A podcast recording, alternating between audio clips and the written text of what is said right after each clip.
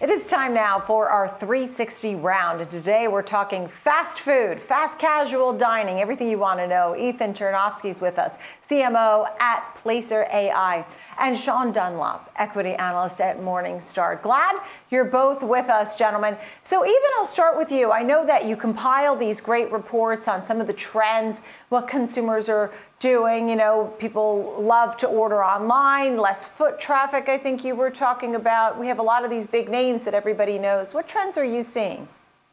So interestingly enough, we're seeing that many of these QSR brands, leading fast casual players, are seeing their visits actually trend back to where they were in 2019, if not already surpassing those numbers. And that's really significant because we know that the multi-channel strength that these brands have is a critical element to their success. So the fact that they're seeing people come in for in-location visits, they're spending a more, more amount of time in that store means that this is augmenting strength that they're already having in drive-through, delivery, takeaway. Ah, okay, so there actually is improvement in the foot traffic. I was under the impression, even that it had uh, pulled back a little bit. Was it just during a short time, maybe during the Delta variant, that um, I had read that?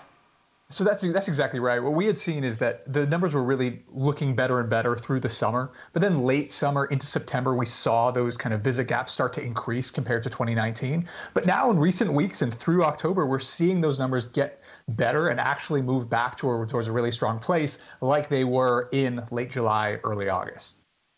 Right. And Sean, I know you comb through these numbers day and night. Uh, you looked through the McDonald's and you have a recap of the earnings there and some of the other names that you were focusing on um, Domino's Pizza, Chipotle. Any ones that you think are, are best buys or what sets one apart from the other?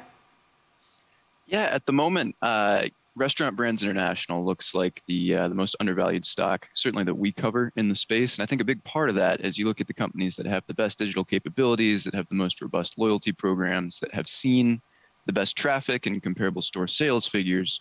Your Domino's, your Chipotle's, your McDonald's, they continue to trade uh, accordingly. Whereas Restaurant Brands International has a little bit uh, more of a, a, turbulent route as you think about the turnaround in the Tim Hortons segment uh, and with Burger King as well in the United States.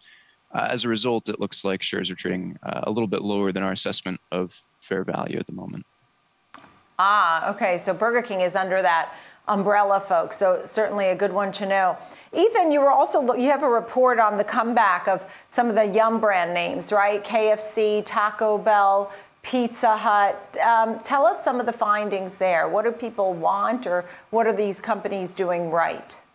So I think it's the same pattern that's that's giving a boost to visits across the sector, which is normalcy is coming back. We're seeing COVID cases decline. There's a tremendous amount of confidence that we could see a return to, to some degree of normalcy or more normalcy than we've seen in the past. And what we saw over the summer is that when that happens, the visits come back. And this doesn't necessarily take away from the strength that a brand like Pizza Hut has in delivery. It actually just augments that. And especially when you think of someone like, you know, McDonald's that has a breakfast offering. When people are going back to work, when they're going back to school normally, when they're spending more time in the office, that return of routine can really provide a boost to that morning segment, which is significant for so many of these brands in the space. Right, yeah, when breakfast came back, and then there was the McRib that really helped. McDonald's, I guess some of these specialty things can really put you over the top when it comes to the numbers. Sean, when you take a look at some of the, the distinguished concepts of each one of these companies, a lot of IPOs are coming. What seems to be working? Um, some of the trends perhaps that you're seeing that seem to be working. Also on the dollars and cents of it in the books. Yeah, absolutely. So what we've sort of seen is that as that uh, traffic has returned, the digital volumes have remained sticky. So a lot of the restaurants that have the drive-through capabilities, uh, the digital platforms, the third-party delivery integration, those restaurants have continued to outperform, while sort of seeing that in-store traffic come back. In terms of the IPO market, uh, obviously it's heated up recently, and a big part of that is these these concepts are selling into strength. They're selling into really high valuation multiples, uh, and, and, honestly, the, the industry looks good as traffic is starting to come back. Right, and I know you can't comment on, on some of the upcoming IPOs, but Sweetgreen, Panera, Portillo's, we actually spoke to Portillo's.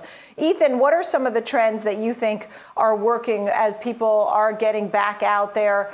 Um, what happened to the obsession with being super healthy or planet conscious or any of those things? Are those still big trends?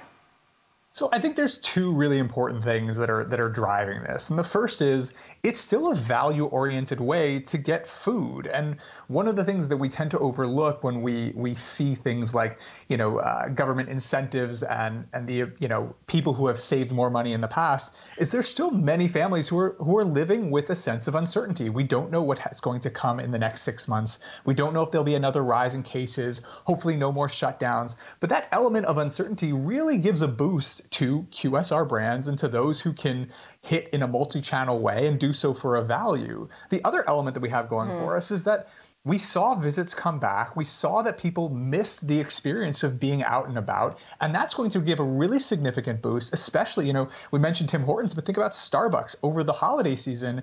This is a brand that does incredibly yeah. well on Black Friday. They do incredibly well on their red cup, you know, free red cup day.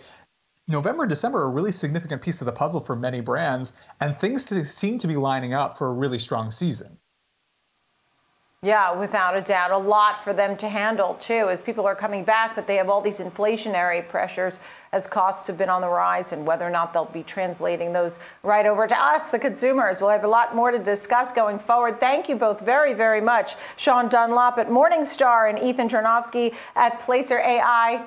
Thank you. Great conversation. Everybody go get something to eat now. Thank you. Appreciate it.